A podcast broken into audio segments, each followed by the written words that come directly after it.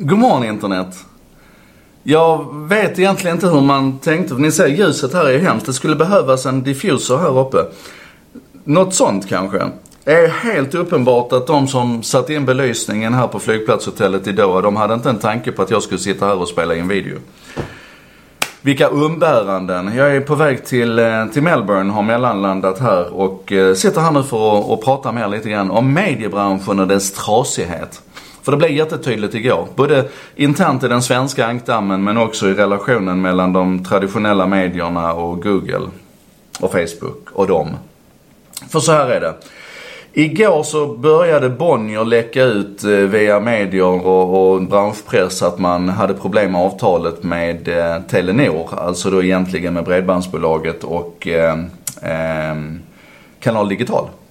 För Bonnier levererar ju TV4 och ett antal andra sådana här syster-TV-kanaler som tablå-TV egentligen in till de här, de här distributörerna.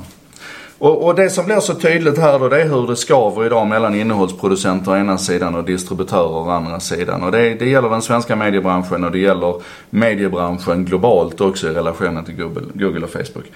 Bonnier gnällde och sen så kom det mail till mig som kund till Bredbandsbolaget. Så kom det mail om att min förening där hemma har Bredbandsbolaget. Så kom det eh, min bostadsrättsförening alltså. Så kom det mail ifrån dem om att, att det var så synd om dem för Bonnier ville inte prata med dem längre. Och de tog på sig offerkoftan och martyrrollen på en gång. Och försökte liksom så göra sig till några goda riddare som skulle skydda mig som konsument emot hemska Bonnier som bara ville höja priserna. Och, så. och det kändes så falskt och så märkligt och så tragiskt alltihopa. Och jag bara känner så här, om ni nu nödvändigtvis ska hålla på med TV, vilket jag inte fattar varför en internetleverantör ska göra överhuvudtaget. Men om ni ska hålla på med TV, gnäll då inte. Utan fixa det här, prata med varandra, pojkar och flickor där ute. Var vuxna och gör upp de här affärerna på ett schysst sätt. För spänningen mellan producenten och distributören, den följer sen med ut i den här andra saken som hände igår. Där, där Google går ut och berättar att man nu satsar 300 miljoner dollar till över tre år på olika projekt som ska, ska hjälpa mediebranschen, hjälpa den traditionella mediebranschen. Och de blir bara skitsura tillbaka. Det är bara gnäll tillbaka. Det är så här, ehm, 300 miljoner dollar, det är vad de tjänade. Det är en procent av vad de tjänade på tre, de sista tre månaderna förra året. Och så gnäller man om det här. Som om det var Googles fel att det går dåligt för mediebranschen. När jag började jobba i mediebranschen runt mitten på 90-talet, 93-94 där. Då var det fortfarande så att när mediebranschen ville nå ny publik och ny trafik och så, så fick man köpa marknadsföring. Då fick man gå ut i andra kanaler, man fick gå ut i, i eh, direktpress och, så, och, och, och liksom försöka jaga in. Nu får man den trafiken gratis av Google och Facebook.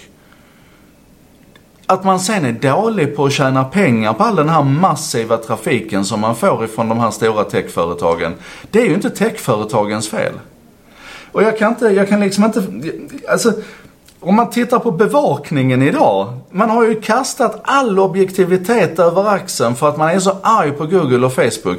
Så all den, och, och jag menar de här företagen, de stora techföretagen behöver bevakas. Vi behöver ha journalistiskt sökarljus på dem. För att de är stora, kraftfulla, mäktiga. Men de förtjänar ju fortfarande en slags rättvis journalistik och det finns ingenting av den varan idag. Det är hemskt när man ser hur man skriver. För man är så arg. Och man tycker att de har tagit annonspengarna ifrån dem. Nej, hör ni i mediebranschen, det här håller inte. Om man tittar på det jag gör här nu med enkel innehållsproduktion, sitter på flygplatsen och gör det här till er. Och det här är ju inte grävande journalistik, det fattar jag också. Men det är ändå en innehållsproduktion som, som går att göra på ett enkelt sätt. Distributionen är gratis via, via Facebook och YouTube. Och tillräckligt många där ute tyckte att det här var tillräckligt bra.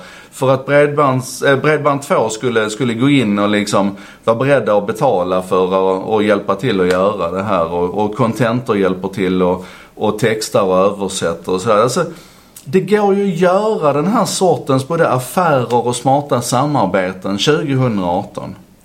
Så snälla söta mediebranschen, kliv ner ifrån läktaren nu, sluta gnäll och framförallt sluta och vara så otroligt partiska i er bevakning av de här stora techföretagen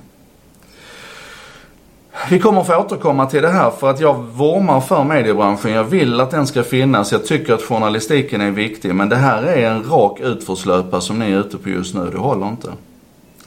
Anyway, det här var en sak idag. Producerad av mig Joakim Jardenberg tillsammans med, som jag sa, Bredband2 och Contentor. Tusen tack för att ni ställer upp och hjälper till med det här. Och tusen tack till er där ute som ställer upp och, och hjälper till och diskuterar och sprida. Vi hade jättefina diskussioner igår om det här med självkörande bilar i ljuset av det tragiska dödsoffret. Det här är, jag, jag tycker ni, ni, ni gör min dag värd.